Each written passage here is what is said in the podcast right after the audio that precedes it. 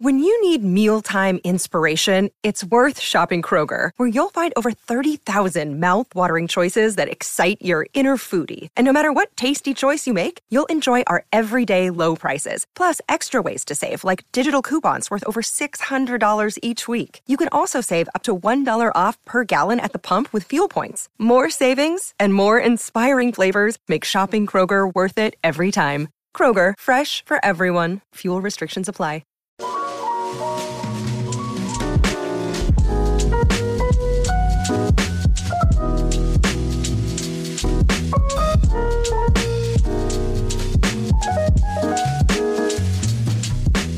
Hey, welcome back. This is part two, as promised, of our Game 2 post game podcast. And we're here with an OG co host, our New Zealand correspondent, Joe. How you doing, sir?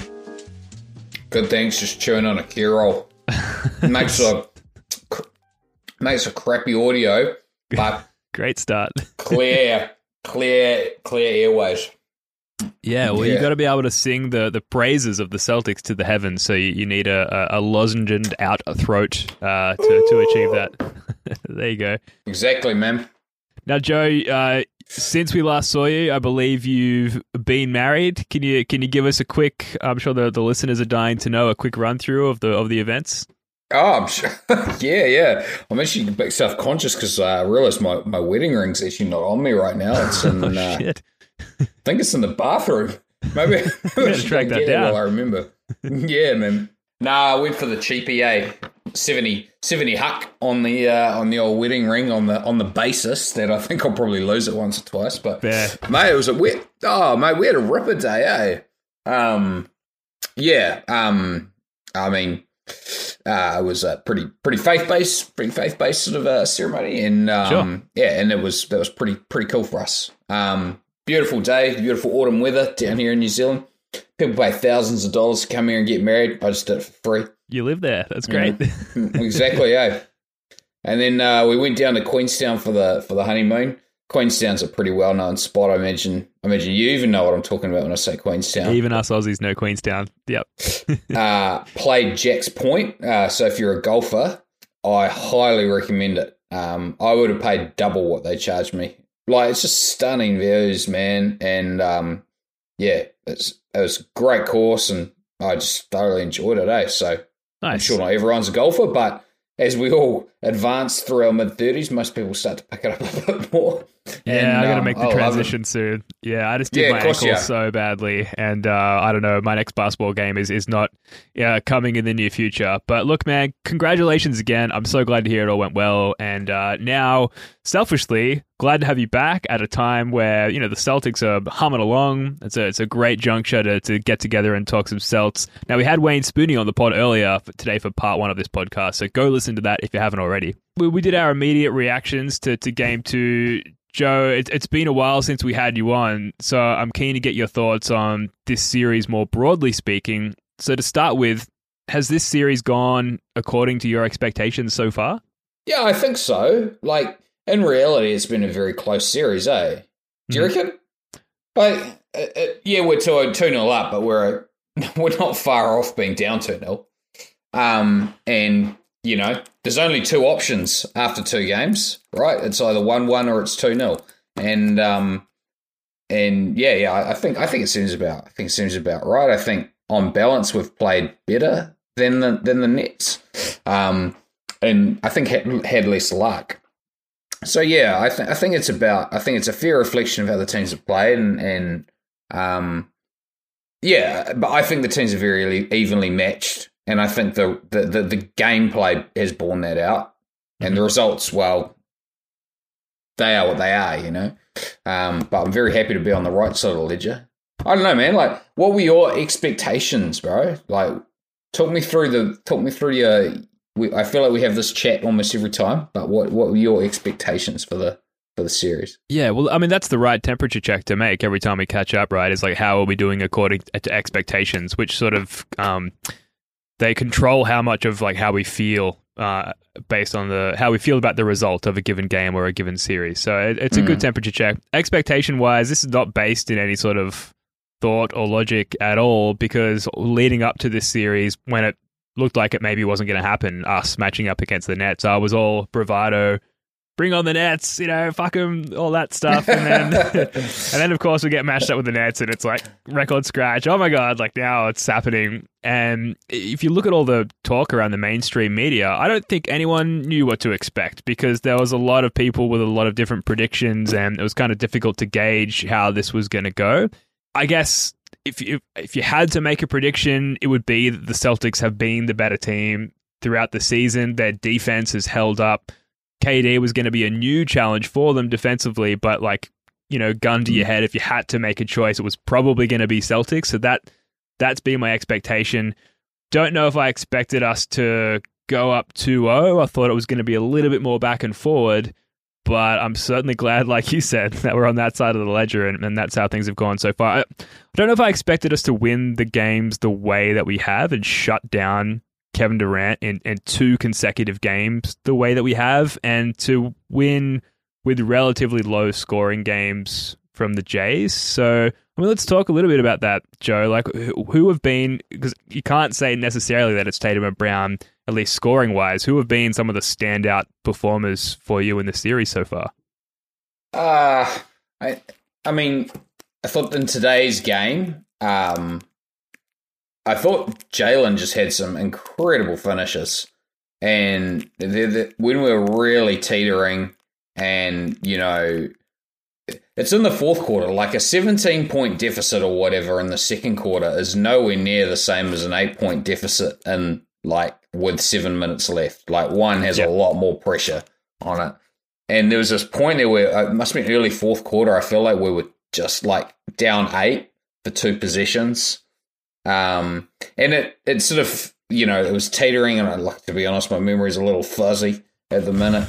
but it, to me, like it just felt like it felt like Jaylen Jaylen relieved the pressure, and he relieved the pressure just getting to his right hand and finishing. Man, like um, it was it was part of, I, I guess, with Jaylen, right? Like, we've got to live with the mistake that he makes for being too aggressive. Yeah.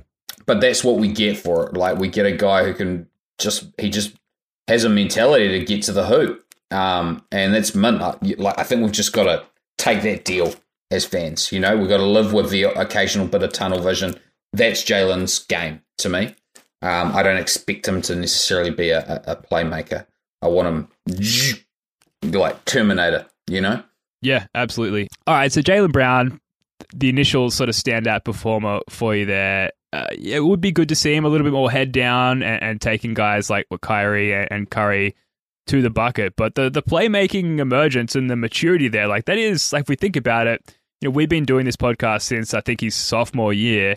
And it's been great to experience the growth and the maturity of his game and, and to see it manifest the way it did at the end of game one in that amazing play, the, the sort of presence of mind to, to pass out of that position he was in.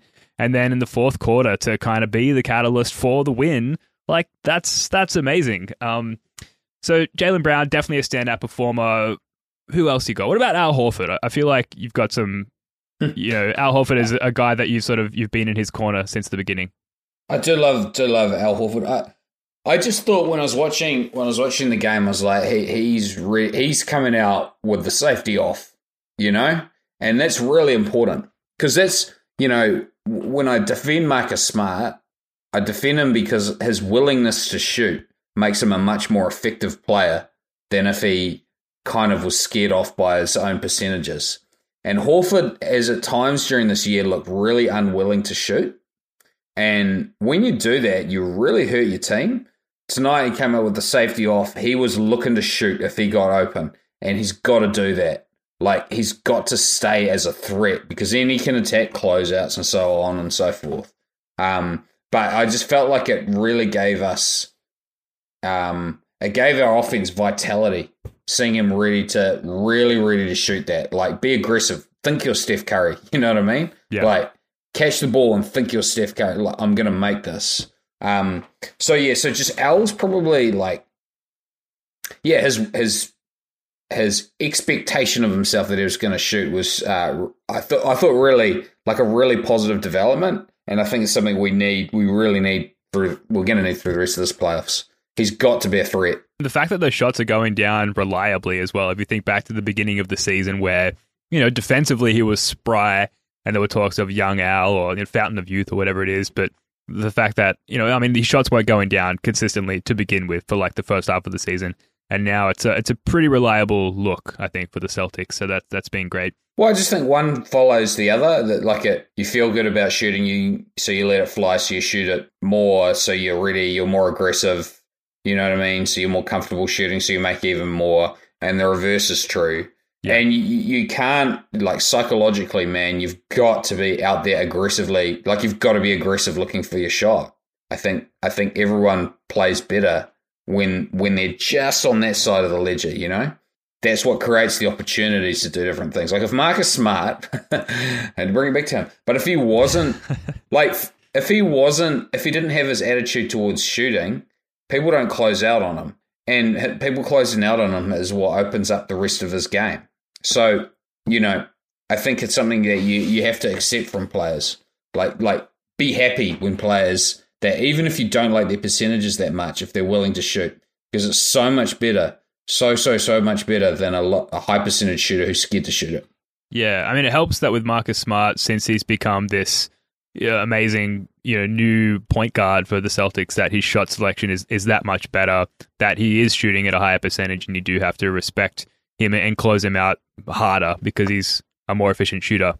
Um, since his career turnaround for him, w- with Horford though, I'm interested like defensively on Durant. Like the Celtics, their defense on on Durant and Kyrie has been, I I would say, the the catalyst for these two victories so far.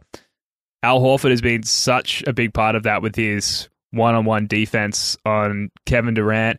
Is that surprising to you that he's been able to stay in front of Durant so easily? And then, more broadly speaking, with the team's full defense on Durant and Kyrie, do you think that's sustainable throughout the series, or do you expect the the Nets to punch back on that? I expect the Nets to perform according to their sort of historical averages. Durant so and Kyrie get swept. Is that? No, the Nets no, franchise historical averages. I'm talking about. I, I expect Kevin Durant to play like Kevin Durant at all times, and if he doesn't, you beauty. But if he, I don't expect to see that the next game. I'll never will. You know. Yeah. Um, I thoroughly expect us to lose. I thoroughly expect us to lose the next game. I think they'll both have big games. Um, and I don't think it's any reason to be scared. You know, pretty much every series gets to two one, mm-hmm. and um, this is one of those things. I, I, sorry, it's, I just thought about this today. There's actually only two options, right? After game three, there's only two possible scores: 3 0 or 2 1. You know, you ever think about it like that? I know. I'm just thinking about how terrified I am of KD and Kyrie to finally, you know, come out of the, the cave they've been living in, particularly KD. Um, but I mean, Mate, right. until they until they're dead, until they're out of it, man, like they are still absolutely a threat to win. They really are. Well, actually, until yeah, we're probably like on you know, until we've got like a two game lead and we've got them on the brink of elimination. So how I kind of think through this is like it's going to be two one almost certainly after the next game. Like I don't know what percentage of series wind up at two one instead of three 0 but it's got to be like eighty five percent of series wind up. So so we're going to be there. So it comes down to game four because after game four, there's only really two options, which mm-hmm. is it's either three one or two two, right? And um and that obviously and that shapes the the series entirely. Um, I think Game Four is so crucial. Like Game Four is the biggest game of the year for us. Um, and and I think you know once we get to three one, I expect us to close out. Um, but if it's two two, if it's two two, man, like expect to anyone's series, and it's you know just as likely as not, to be honest. Um, Terrifying thought. Yeah, yeah, no, we should be. We should be terrified of them. Kevin yeah. Durant's the best player. He's the best player in the world, and and we should be terrified of him. And we're lucky we've had we've been able to get the shooting out of him that we've got. Yeah, well, I mean, he's been bothered by this defense, this sort of unprecedented. I guess the you'd have to go all the way back to the OKC series against the grit and grime Grizzlies to look at another instance of, of Kevin Durant being so bothered by defense. So we have the benefit now of him being much older and maybe at some point the sort of lingering effects of his Achilles injury start to emerge in this sort of circumstances. It's, it's definitely the, the hardest he's had to work since coming back from that injury, where he's shown no signs of having had the injury in the first place. Maybe the Celtics can use that to their advantage. This isn't my point. I've heard it on a podcast, one of the ones in the rotation that I listened to. I can't remember which to attribute it to, but like basically they were like, I don't know if Kevin Durant believes in this team. Like, do you reckon? Do you reckon KD thinks he can win with these cats? I don't think so because I mean, do you think that they can win it all? Like, say they get past the Celtics and and the like prevailing narrative, if they do, will be like great, great fight by the Celtics, but at the end they were just too inexperienced through and through, organizationally and the players on the team to to get past savvy veterans like KD and Kyrie. Um, but you would think that the buck stops at the next series or maybe the conference finals for the Nets. Like I don't really believe that they could really contend for a title this mm. year.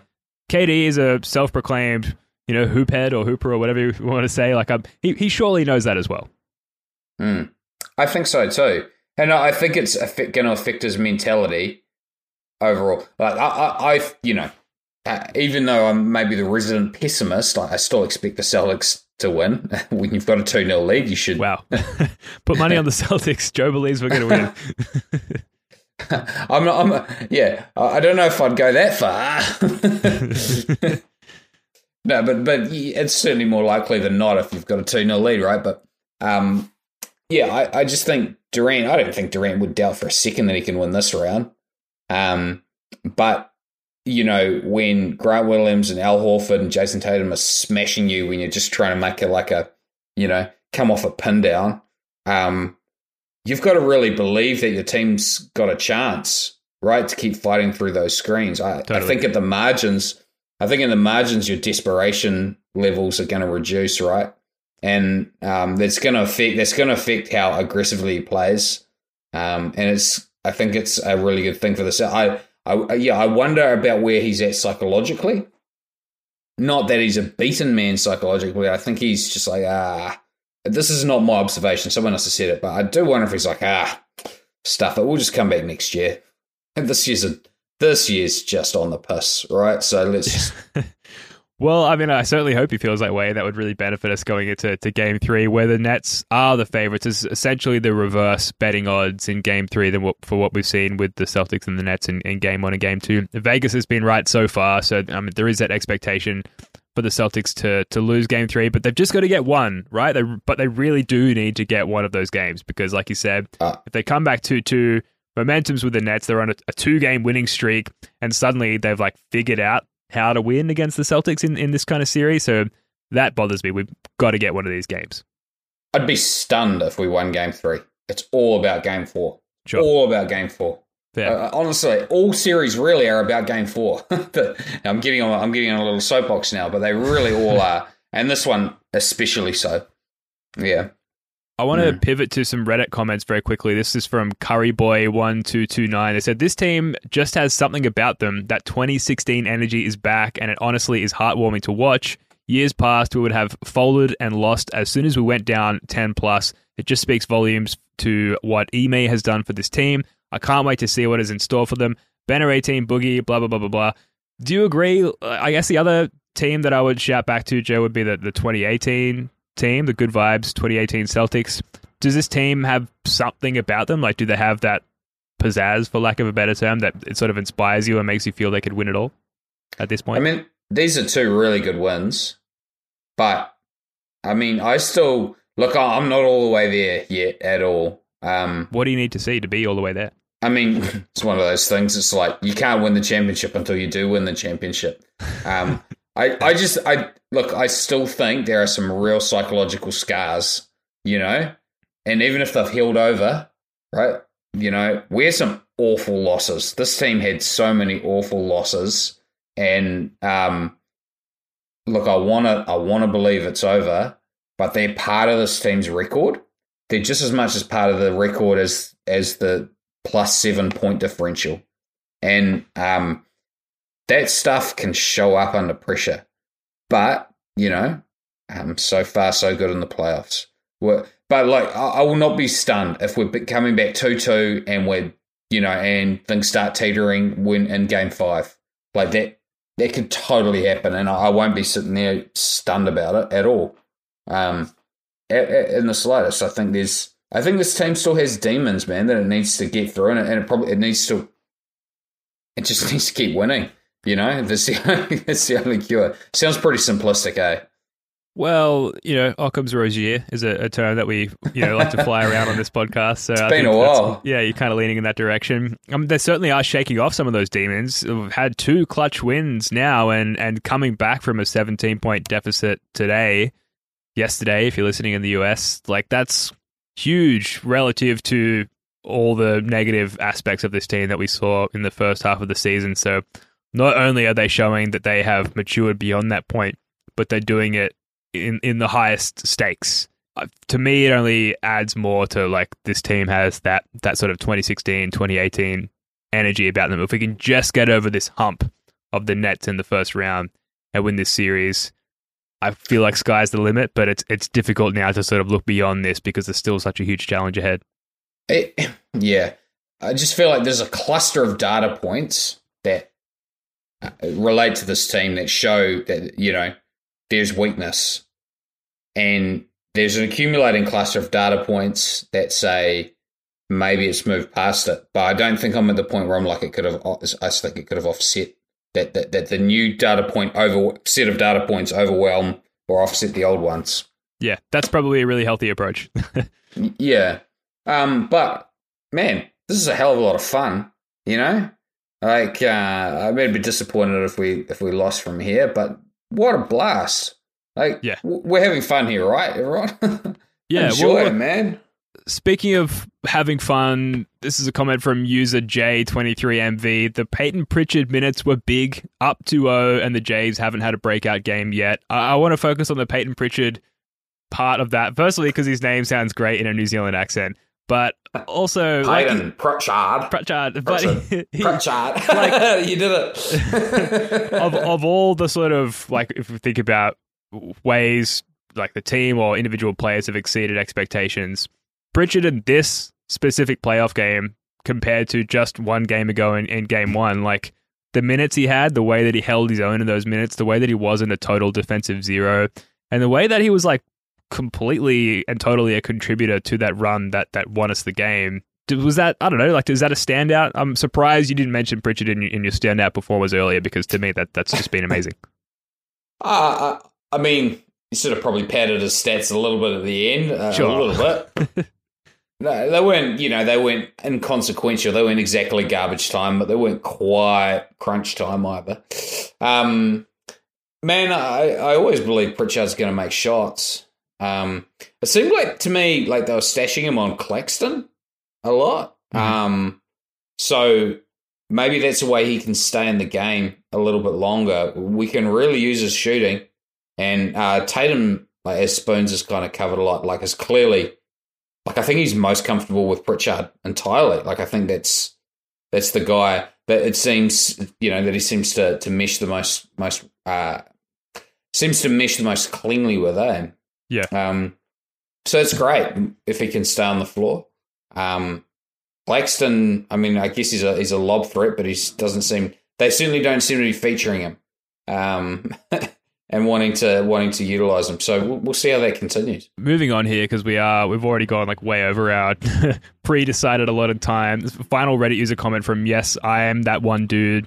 Guys, let's not get too cocky or carried away just yet. Going up 2-0 doesn't mean a whole lot.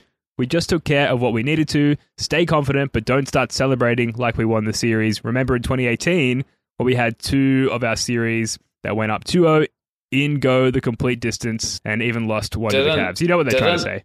I love how, like, this is such a fan comment where we think that our mental approach to it actually affects the outcome of the game. Like, I feel that way. I completely feel that way. uh, there's like certain topics I won't cover on the pod, for example, because I like I don't want to jinx them and, and, and make them not happen. So I, I am completely and there. And you'd be foolish to ignore that instinct, Ben. Yeah, thank you. it's nice to have that validated. yeah.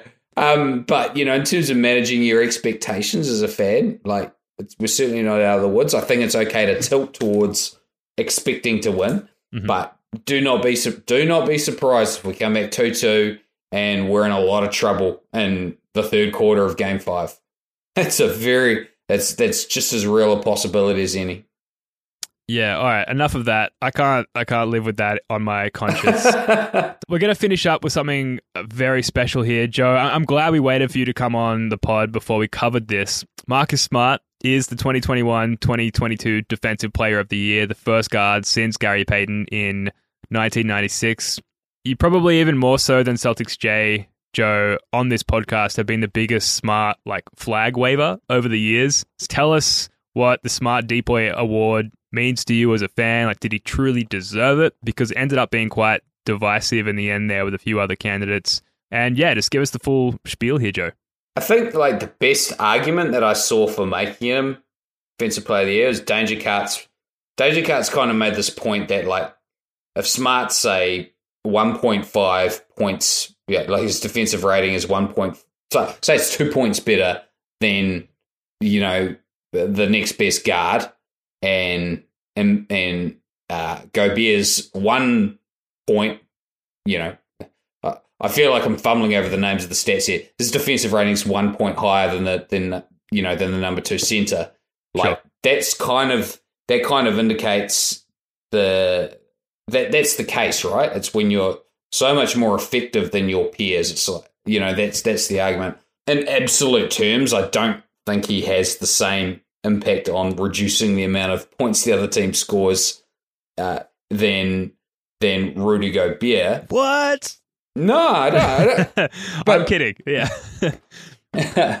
but but it doesn't. But that's not actually the measure of a defensive player. It's like you are to me. You are that much better having Smart on your team than not. You know, as a, as a defender. Um, man, when it comes down to it, though, like, do we really know what good defense is? I don't know. For me, Smart, it's not about like some kind of statistical um case for making him the the you know the defensive player of the year. Smart's about the magic right? It's the he's just got this incredible basketball intuition that shows up more defensively than than offensively, and um, I think he seems to be the beneficiary of a PR campaign. I think that's probably true, but I don't care, man. I'm a fan.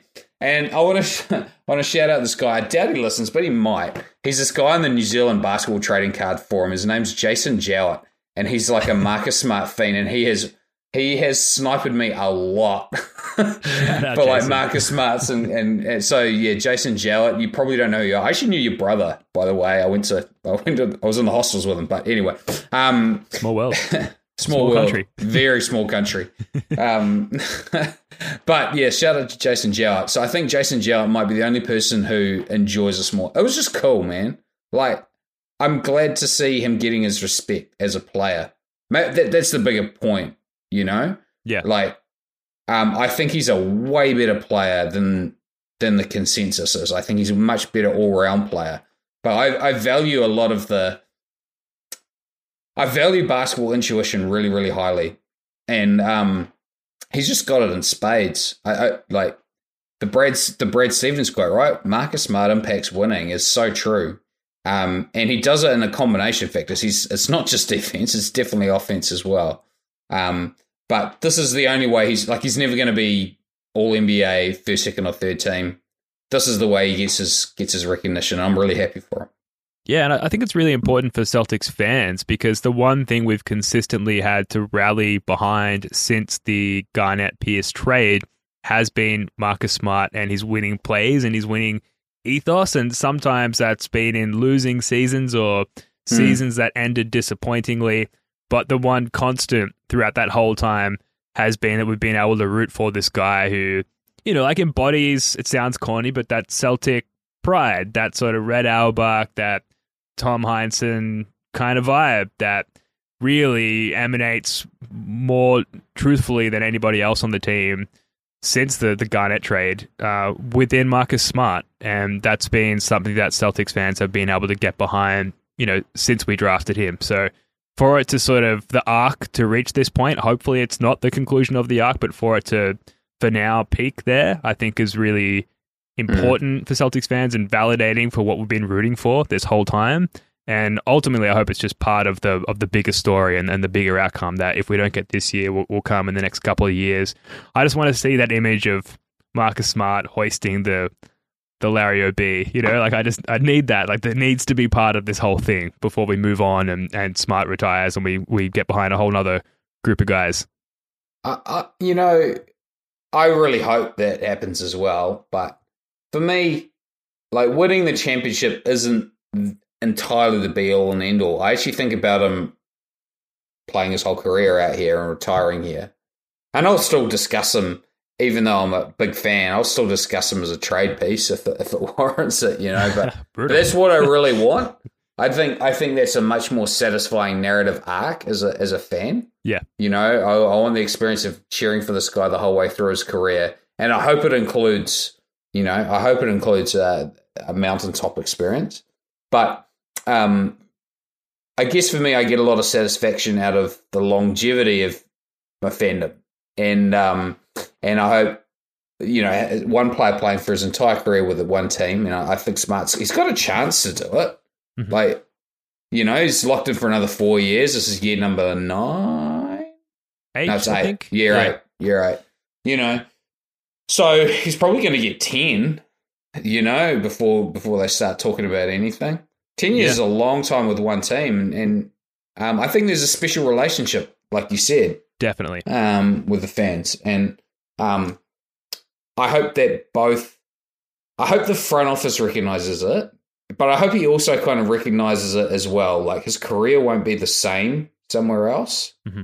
and that might mean recognizing in the future that hey, my job's more to be the captain and take a diminished role on the team. I hope he does that to stay with us. That's kind of what I kind of hope for his career. These and this is you know this is like completely extra to being a, a, a you know winning a championship. Um, that stuff means quite a lot to me. I, I think. Yeah, no, um, absolutely. I, I, feel the same mm. way. Um, although championship would be nice. Well, we should end on this this comment. Yeah, this tasty nugget of a Reddit comment from Rockman ninety four. Marcus Smart is a ring away from real Hall of Fame consideration, best defensive guard of his generation. Uh, Joe, like, is that is it a championship and now the DPOY and the tenure with the Celtics and the like above average performance of the team, at least for the last couple of years? Is it going to be enough, or is it too early? Too early to tell. Hall of Fame in my heart, but absolutely not. Like, no, it's not going to happen. He's what not going to make an. He might make one All Star team. You know, yeah, like that. That would be. It, it, would be a year if the Celtics crush it and we're winning 65 games and we're like the Atlanta Hawks in 2015. They got four players. That's the kind of thing that, that that's the kind of season that he'll be an All Star in. But you know, hey, I could always be wrong. I'm Jersey retirement up in the yeah. I think there? I think it's way more likely than being. I think I could definitely see him being having his jersey retired. Yeah, um, for some reason with Smart, I'd like to see Smart up there, like Loscy, you know, like with it, leave the number thirty six to someone else. I feel like that's his vibe. Just Smart, Smart. Yeah, yeah, absolutely. Maybe like a weird Celtics Twitter meme up on a little square there. Joe, anything else you want to touch on before we wrap this one up? Nah, man, I'm I'm all good. I'm fresh out of takes. Got the takes out there. Good. It's a good yeah, feeling. Man. All right, folks, that's going to do it for this one. What an awesome, I guess, 72 hours it's been for Celtics fans. Celtics Jay, Wayne Spooney, and a special guest are going to do another pod in a couple of days. Joe, it's been awesome having you back on, man. Thanks again. Yeah, thanks for hosting. I can't believe you've done three podcasts in one day, Ben. I know. I'm going to go to bed. You're a madman. You're an absolute madman. All right, folks. Until next time, go Celtics. Peace.